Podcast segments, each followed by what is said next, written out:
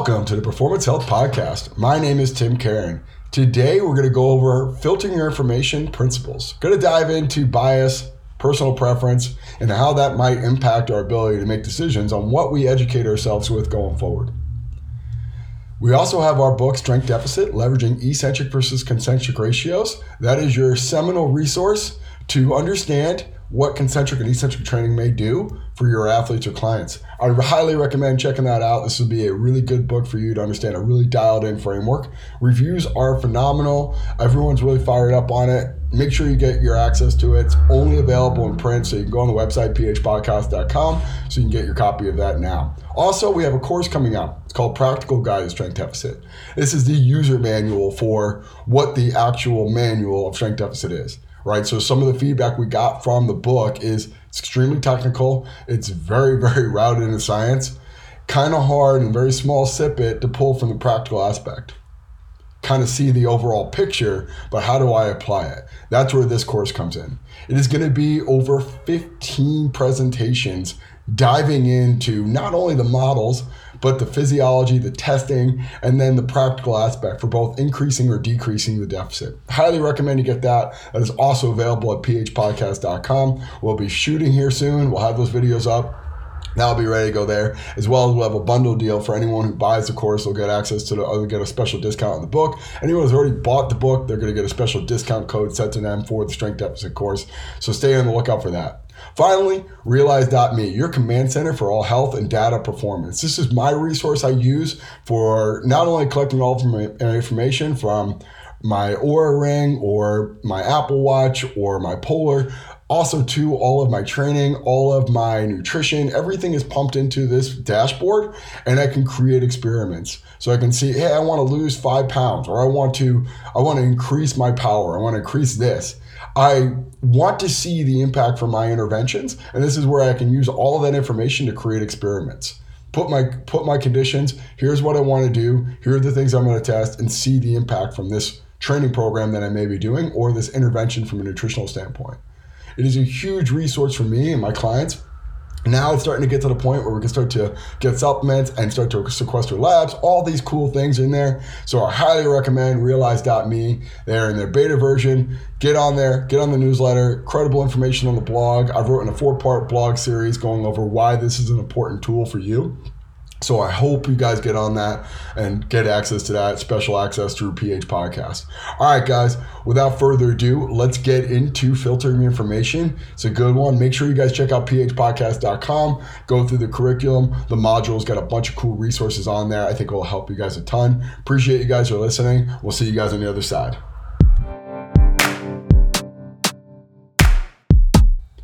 So here we go. We're back with our coaching course. We're going to go back through this idea of filtering your information.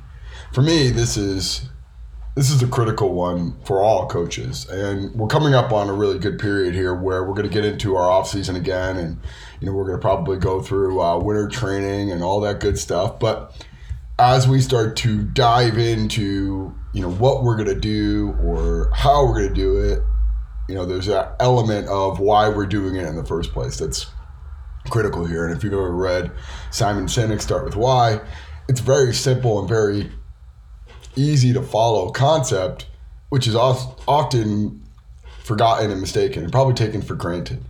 You know, so as we dive into this, you know, stratosphere of of off-season training and oh wow, we got to start to innovate we got to start to ask ourselves what is innovation to us? And you know what is the what are the things that are negotiable to change? And what are the other elements of training that we can start to evolve to provide a higher level of service for our clients or athletes? So you know one of the things that i think is really important for this is to ask ourselves how do we get here right? This proverbial where we're at in our career and what is our philosophy? What are our ethos right? So if i walked into a weight room that you designed i could probably tell who you are and what you believe in in a very quick manner. Is that fair? Probably not but that's that's the world we live in right? We have stereotypes and we have we have things that we are associated with based off of the habits or the actions or even the the people that we surround ourselves with right? So if I walk in and I see a bunch of Monolifts and a bunch of reverse hypers, you probably got yourself a pretty good idea that that person really believes in powerlifting, right? I'm just saying it, right? And they're probably against weightlifting, snatch and clean and jerk.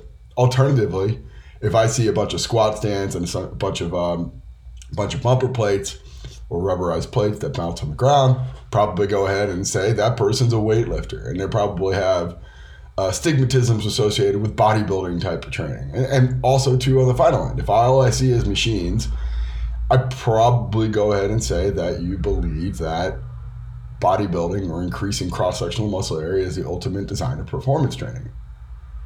Is anyone wrong? No. Is everyone complete? Absolutely not.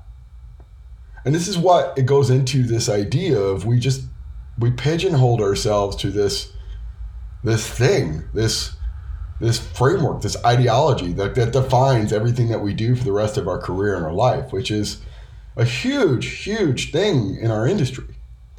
Right? And you become in a lot of ways what the medical industry would define as a specialist that works in general capacity. And we'll go into that here in a little bit, but we're extremely different, right? We're a general auto body mechanic that has to address and work with everybody in anything, and yet we're only dealt, we only have the equipment to work. We're metric system or BMWs. It's crazy to think about, but one of the things that we have to break down as to why you know these things exist is it's just really efficient. It's really efficient to say I have the answer regardless of the problem. And I'm not saying that's right, and I'm not saying that's the way we should approach this. But imagine every single person you meet, you have to start from scratch and work through everything that they're having a problem with you get some sort of conclusion as to what you should do, and then have to work through how do I organize and structure my intervention to meet that person's needs. Now, if you're working in the team setting, if you're working in a a high volume client setting, then this is going to be really hard to do at a high level over a very long period of time. Now, alternatively, you might become specialized in an area. And you might be that person is your go-to go-to person to accommodate a very specific niche thing. And this is where that that continuum starts to get a little little difficult or a little bit uh, hard to, to traverse because in between where most of us are, including myself, and these extremely very niche subgroups of performance training or strength conditioning is a whole lot of people with the association with I don't like who I am or where I'm at by the way my body looks or feels and I want you to help me get out of that. But the money's going to be in people who need your help and services, which is going to be a lot less specific. It's going to be a lot more general. It's going to be a lot more human psychology. Just come in. Just keep coming. Go go to the other just go to training session 2 days from now. That's what most of us are going to be falling in this regression to the mean bell curve distribution of what we're going to be able to offer our clients or athletes. It's going to be get 3 times a week for the next 12 weeks over we're going to do a very specific and very, very concentrated amount of this thing that I'm really, really good at and specialized in. We're the general primary care physician. We have to have a little bit of knowledge of a lot of things and be able to provide a lot of service to a lot of people for the most part. And as we get a little bit more specific and we can start to get a little bit more granular with what we do, you can start to lean in on that ideology and belief a little bit more because you start to filter the people that you potentially work with. So as we start to break down bias or even preference to training, you know, you have to understand where you're at. And I'm going to go ahead and say that probably 90% at least of our industry has to be very good in a general capacity. And I, and I can see that you're probably saying that you're the part of the, the 10%. And I can see that you're feeling that you're the person that's the exception to this rule. Remember, regression to the mean is pretty much a law at this point, right? That everyone's going to start to fall into the middle of this bell curve and what they do or how they do it, what they should be doing it for. And unfortunately, if you want to go this long and hard path of being very specialized and having a very small subgroup of the population that you will work with, that you either need to be extremely good at conveying what you're what you're good at, that you're charismatic, that you're personable, that you're ex- very very uh, well spoken, or on the other end, you need to have this extremely good network that gets you attached to the people that you want to work with fast. Only want to work with celebrities, or only want to work with elite high performance athletes, or I only want to work with weightlifters, or I only want to work with powerlifters, all I want to work with is bodybuilders. I only want to work with motivated people that want to do this on a high level and are intrinsically motivated. All they need to do is have the guidance from me, the expert guidance from me, to help them along their path. Here's the real caveat to that. They're already really good. They're already really knowledgeable. They're already really capable of doing themselves. So, what redeemable value can you bring them? Really think about it. What redeemable value could you provide that elite level athlete that has either the genetics, the motivation, or the resources to be able to do this on their own? And how are you going to monetize that? Or how are you going to be able to make a career off of that? Now I'm getting on to this rant for a purpose because I think when we start to look at, you know, what is the next step, the proverbial next step of of what we learn and what we do, it goes into this threshold of is it worth your time to go into domains outside of it is outside of what you really want to be? And this is a hard question. My answer is going to be unequivocally you should absolutely become more well rounded and more versed in areas that you are not extremely competent. It's the entire premise of this podcast or this actual curriculum that you need to be well versed in the ability to coach or impact human psychology. You need to be well versed in biomechanics or influence movement. You need to be well versed in in nutrition or the ability to imp- impact someone's physiology or bioenergetics. And you need to be well versed in training to impact someone's biomotor abilities of generating high amounts of force, moving at higher amounts of velocity, or going for a long period of time or incredible work capacity. You can't be specialized. It's not as necessarily effective for the person in front of you, the majority of the people you work with, and the longevity or the actual ability for you to make this a career. As much as I would love to tell you, all you got to do is pick this one thing, and we can attribute this to the long term athletic development model, looking at early specialization is actually a mistake for majority of the population. That unless you have the genetic and extreme motivation to the point where it's borderline unhealthy level of focus and discipline, which we see the manifestation of that for hypervigilant young athletes in the later part of their career who do actually have the genetic makeup to make it through some of the rigors that they're put through at a young age. That general multi-sport athletes do way better statistically speaking over time than specialized athletes because they're just playing the law of averages here. The same thing can be attributed to coaching. That when you look at a young coach who has a very specific goal and a very specific vector they want to move, the chances of their success are small. They're lessened. You've shrunken your pool of people that you can work with. You've limited your skill set to a very, very small, finite number of things. And you have potentially, and this is important, potentially already taken yourself out of the game because you don't realize that the biggest limiting factor for you to have a successful strength and conditioning career is probably not what you know, but really who you know and how you deliver what you know. So if you don't know the right people, and if you don't know how to deliver it in a charismatic and interesting and compelling way, that you're probably not going to be as successful as you should have been. And you could be this martyr and keep going about it in this long and arduous road and sacrifice everything. You're a struggling artist and you'll do what you got to do to get to this outcome. Or you can have this much more linear path of developing more broad range skill set to become more competent overall and develop your clients and athletes and meeting them where they're at.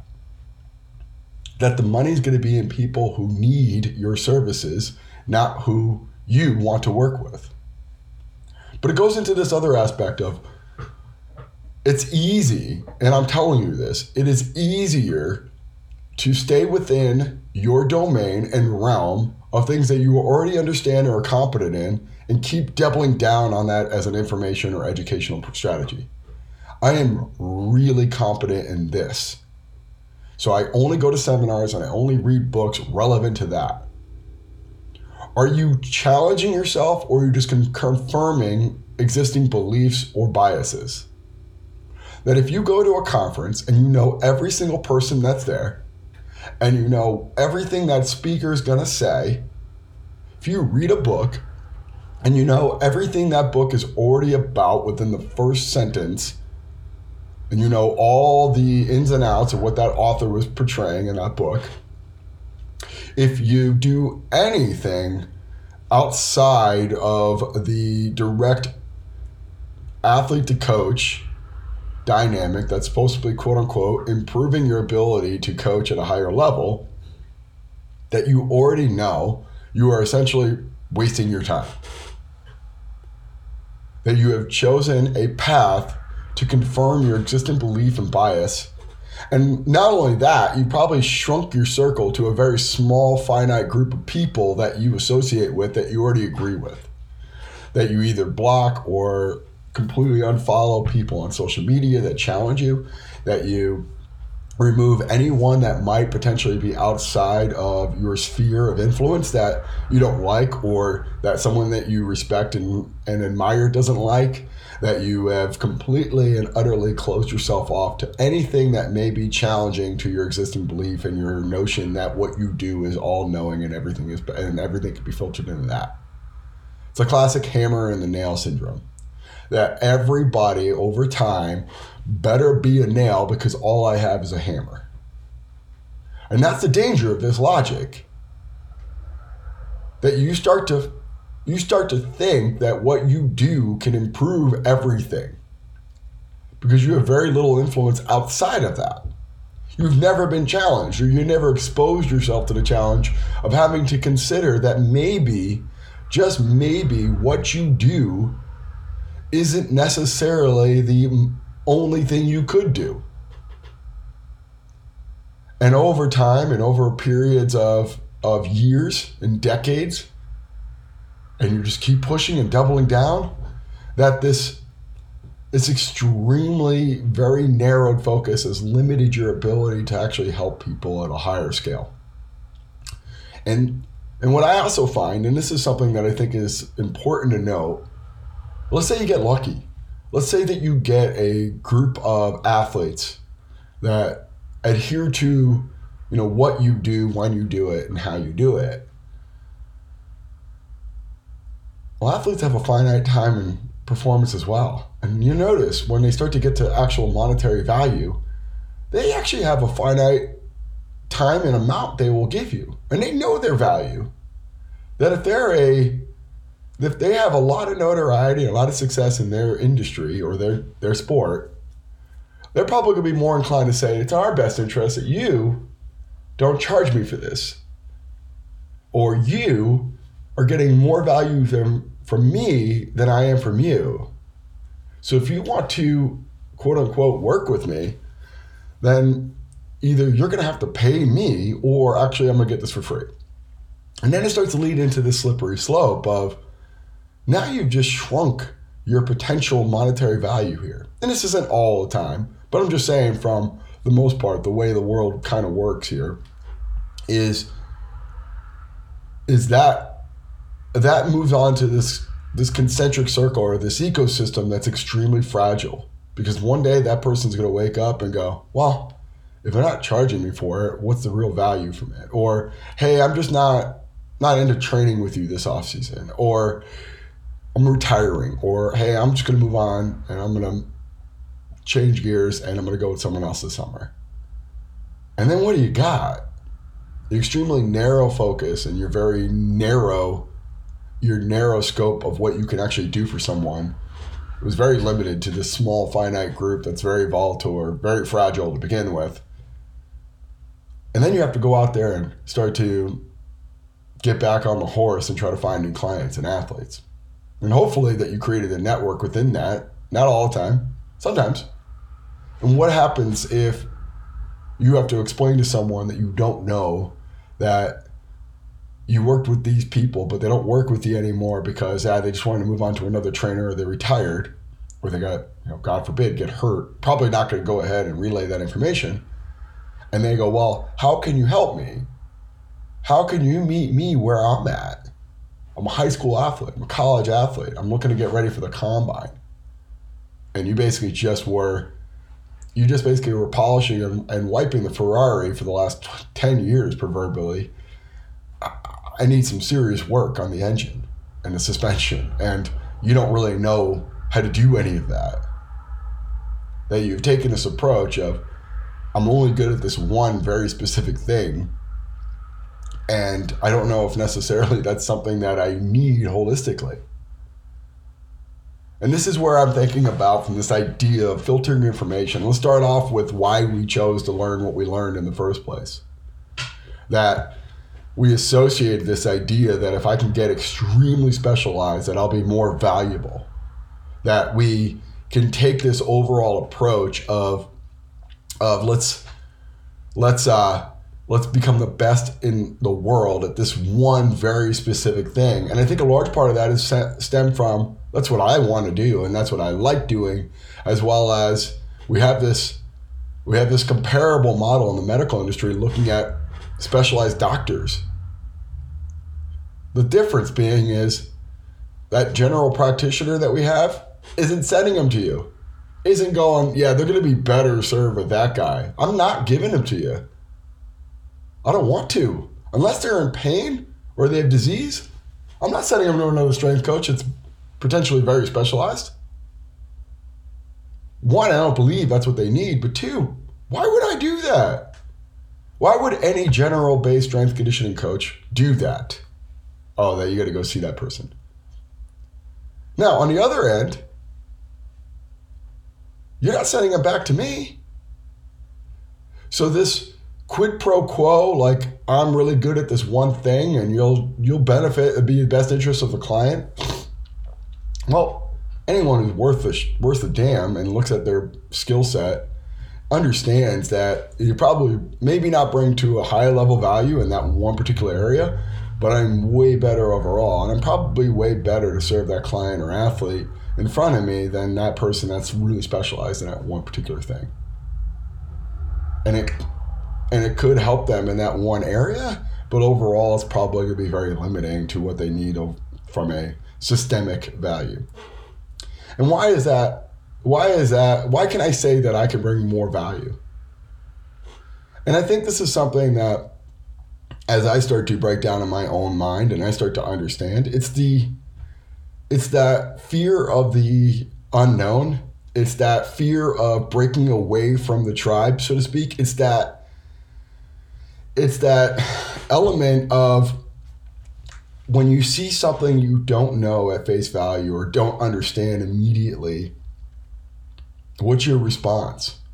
And I'm not going to sit there and say that I'm Ernest Shackleton looking at the Antarctic and saying, I'm traversing the, I'm traversing the, this entire continent with just a group of men and a couple dogs and hoping that I can survive and most of us will die kind of voyage here.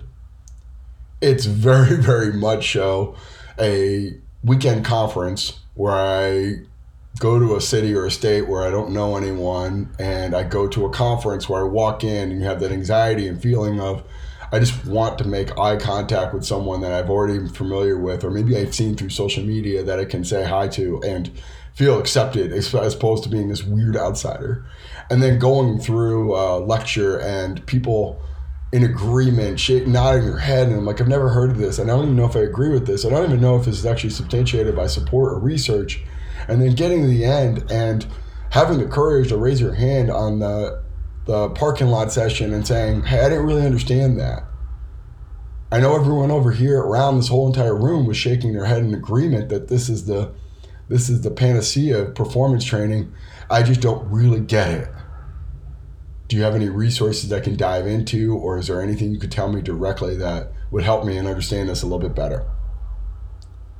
That's the th- stuff I'm talking about in regards to getting outside your comfort zone. You know, one of the things that I don't know if I've talked a whole lot about this on this podcast, but I actually have my first degree in math. And I'll tell you the story about why I chose this because I was good at it in high school. Bottom line, really good grades in high school. That doesn't mean anything, obviously, right? I'm really good at memorizing, is what I found out. I can retain things really quickly and have a very good recall. Doesn't necessarily mean I understood mathematics in a, in a high level. That once we got into the theory and once we got into probabilities and statistics and all these other really high level mathematics, is I really, really struggled. And I mean struggled. That my my average level of focus and intensity towards math exposed me when I got to a higher level. Now, what do you do in that circumstance? You know, do you have ego? Okay, then you're going to push through. Do you have a lot of pride? You're going to find a way. Do you have enough intelligence and work ethic to find how to understand this and, and make it through? That's what I learned in getting a degree in math. If you were going to ask me something really complex about mathematics today, I probably wouldn't be able to answer it other than general knowledge of math. But what I did after that is I walked over to the exercise science department in my undergraduate and said, Hey, I want to shift gears here. And the exercise science doctorate, or the, the lead of the department, kind of laughed at me. And she said, Why would you why would you get a degree in exercise science comparatively speaking to math? Seems like you're set. And I said, well, worst comes to worst, I'll just have a better intimate knowledge of, of what I'm doing when I'm working out. Best case scenario is I get a good, I get a profession that I'm more interested in, I'm more capable in because I'm more interested in it. And you go to this and you go through anatomy and physiology and biomechanics and motor learning and and all the the the harder classes in exercise science undergraduate, XPhys, and you approach it with that same level of intensity, but it's matched with a lot more interest and a lot more curiosity. And you get good at it, and you get you get get along, and you go you go to this outcome of, wow, this is what I've been proverbially searching for. It's that fear of I don't know anything about this. I don't have anything underlying in terms of prerequisites, right? I had to go to A&P, biochem, all these other prereq courses online, uh, online, or at this point, at that point in history of history of education was a local community college in the summer or during winter break.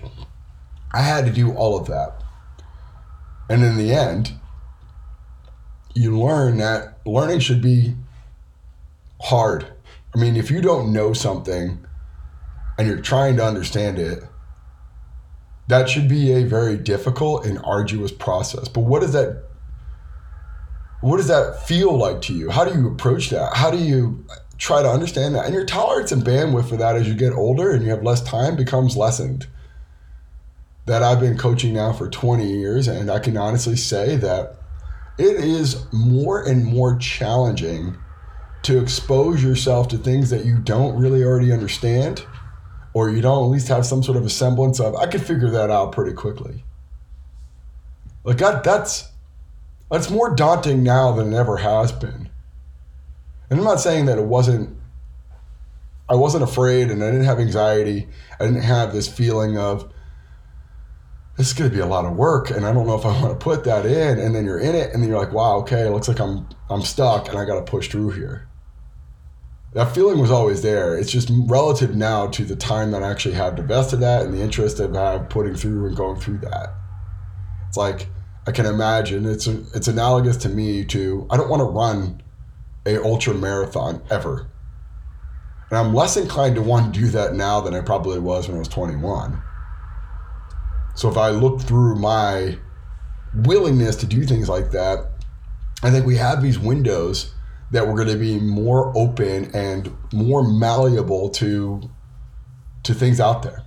And if you're a young coach, listen to this, or if you're just getting into strength conditioning, my my advice to you would be don't typecast or limit yourself to one singular thing. If you don't understand it, or if you have a if you disagree with something, don't just push it off and shun it off to the side.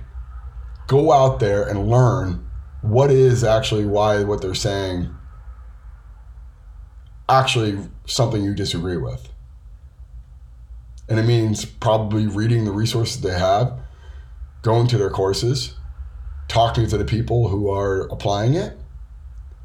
If you're in your first five years of, of strength conditioning or you have very minimal clients, or if you honestly are kind of not doing well, you know, you're, you're building, what do you got to lose? Like, what do you have to gain from just being extremely specific at this point in your career? As you go through it, there'll be hardships and there'll be problems. But what I will tell you this is over a course of that period of time where you're willing to go through that, comparatively speaking to someone who's already just regurgitating things that they already understand and know and doubling down and going to conferences where they start to build this quote unquote network and they can start to, you know, hey, I got my guy, I'm gonna go get lunch with him at, at that break, or oh man, I already knew everything that guy was talking about. It's my third time going to the same conference. What is the what is the difference between you and that person? It's gonna be immense. That your value to a future client or future athlete is going to be way more than that person is extremely specialized. You know, and I, think this for me is this like pivotal moment for all of us, and myself included. And I'm going to go through how I pick courses and what I do, my process of that. But you know, I, I think as you go through this, if you disagree with it violently at this point, you should probably seek to why, uh, as to understand why if you look at something and say that is all wrong, that is the worst thing I've ever seen, or that person's an idiot, you should at least find out why you believe that. Is it based off of your bias? Is it based off of the social group that you're associated with and someone else said they're an idiot? And I'll say it. There's plenty of strength conditioning coaches that I've heard bashed by other strength conditioning coaches. And that actually makes me go, I want to learn more from that person. Why are they so polarizing? Why are they so disruptive to this person over here? I don't know why. And like, I don't know if I necessarily at some points just agree with that coach that's violently uh, opposing another coach or philosophy or ideology or resources. I don't know if I just want to get out of the conversation and say, yeah, yeah, that, that person blows, man, he's the worst. Versus, I kind of want to figure out why. And I kind of want to dive into that. And I kind of want to see what I can pull from them. And what that does is push you into boundaries and thresholds and environments that you're not accustomed to. And next thing you know, you look around, you look up, like, I don't know anybody here, and I don't know if anyone here is something I, I would associate with in terms of my personal ethos and philosophy. And what you what you also will find is that within that subgroup, it's the same trajectory. It's people getting more narrowed in focus and more more limited to their environment, more limited to their personal environment. And you'll sit there and say to yourself, I don't want to get sucked into this. I don't want to get pushed into this social group that is extremely extremely limited and narrowed and obtuse in their in their approach to training or or or focus of what they're going to do for someone else. And that's okay. No one said you had to. No one said that you should. And in fact, quite frankly, you should have your boundaries. Is I'm just trying to understand. And I'm trying to process. And I want to ask good questions because I want to use this group for what I can get from it. And they're an educational group, myself included.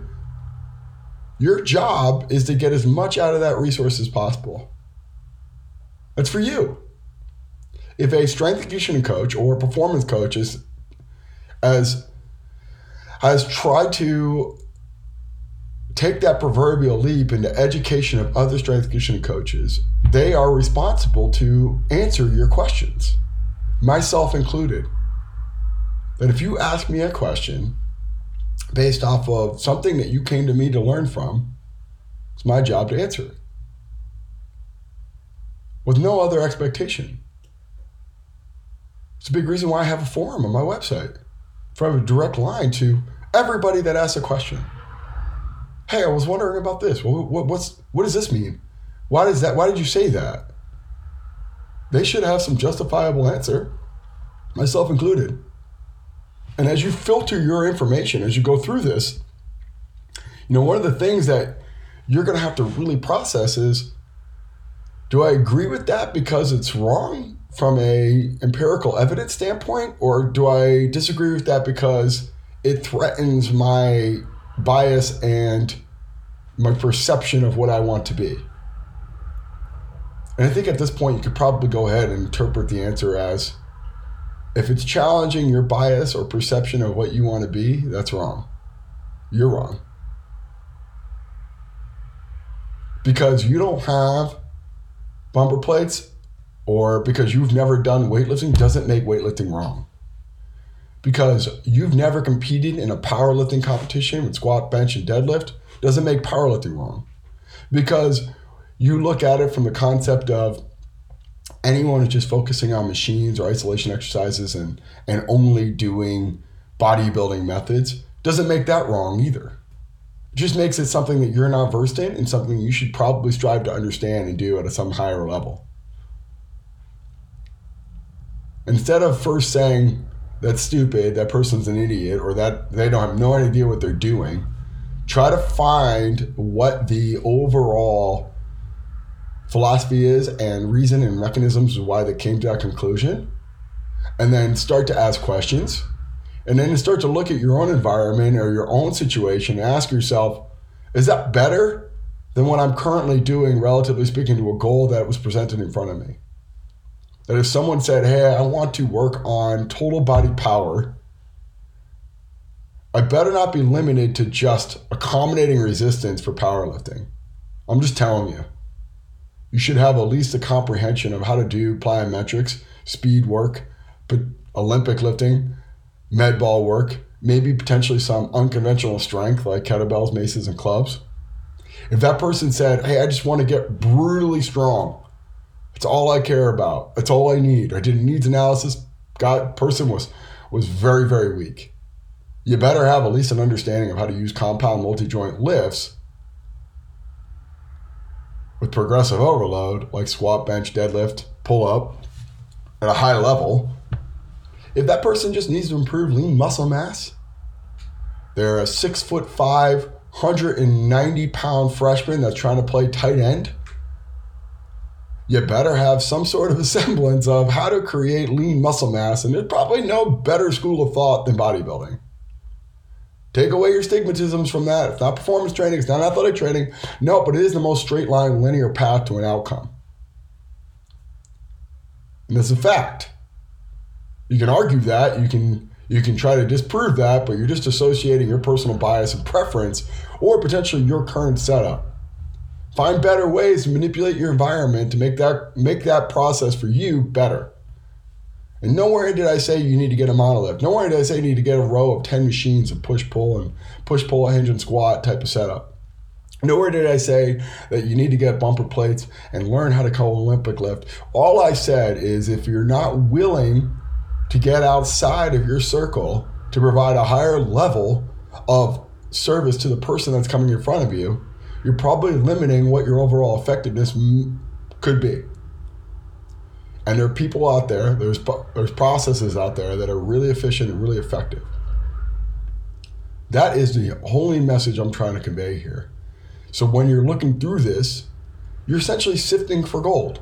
You're getting a bunch of rock, a bunch of pebble, you're shaking it out, and hopefully something shiny comes out. If nothing comes out shiny, do you just say, nah, there's no gold in this mountain? I got to give up entirely and pack my bags and move back east? Or do you go back out there and dig another pile? You start to find gold in there. May not. Go back there and find another pile. It's the willingness to dig is what differentiates someone that can find gold or not. It's your willingness to get outside of your comfort zone and find ideologies, philosophies, and even frameworks that you don't currently understand, and accepting that this will be hard, this will challenge you, and this is going to be something that overall may not make a whole systemic change, but it's going to make you more well rounded and capable for that time where it actually is needed. That's what filtering your info for me is all about. It's understanding human bias and human stereotyping and, and pigeonholing ourselves to a singular thing that's trivial and unnecessary and then trying to evolve past that and trying to become a better version of yourself. Not for yourself but for that person that's paying you to be that. That person that's depending on you to be that. And then over time this very selfless endeavor becomes self-serving. You have more value so therefore you're have more you have you're more valuable so therefore you'll have more value. That's the way it works that we're all in this kind of middle of the bell curve, fighting to provide as much quality service to the people in front of us as we possibly can. And when it gets to a certain vector of pain or disease, you have to refer out. If it does get to this vector of extremely extreme specialization, potentially an opportunity to put to someone who can do that. But the reality of the situation is that's very, very rare. And that your level of service and your level to accommodate people in front of you is going to be probably lessened because of your less diverse or very obtuse skill set. All right, guys. Hope this makes sense. If you go on the module on the website, I got a lot of um, a lot of cool bullet points here. I actually put a couple good resources in there to kind of dive into on this. Uh, I hope this is helping, guys. Make sure you guys check out next week because uh, we're going to go through a little bit more of this practical aspect, and then I got a case study on the website where I go over how I choose Con Ed, and uh, hopefully that helps. And then above all else, you just keep going out there and take my advice. Go out there and try to find yourself, especially in this transition to 2023. Um, and hopefully, if you listen to this years from now, uh, it's going into the next proverbial stage of that year, right? So just substitute 2023 for next off season or or when I'm done with this training cycle and I got some downtime or it's in season, I, I, wherever it is, push yourself, get uncomfortable, find ways to provide higher quality service to the people in front of you, and you won't regret it. I promise you. All right, guys. Thank you guys for listening. Let's see, see you guys next week.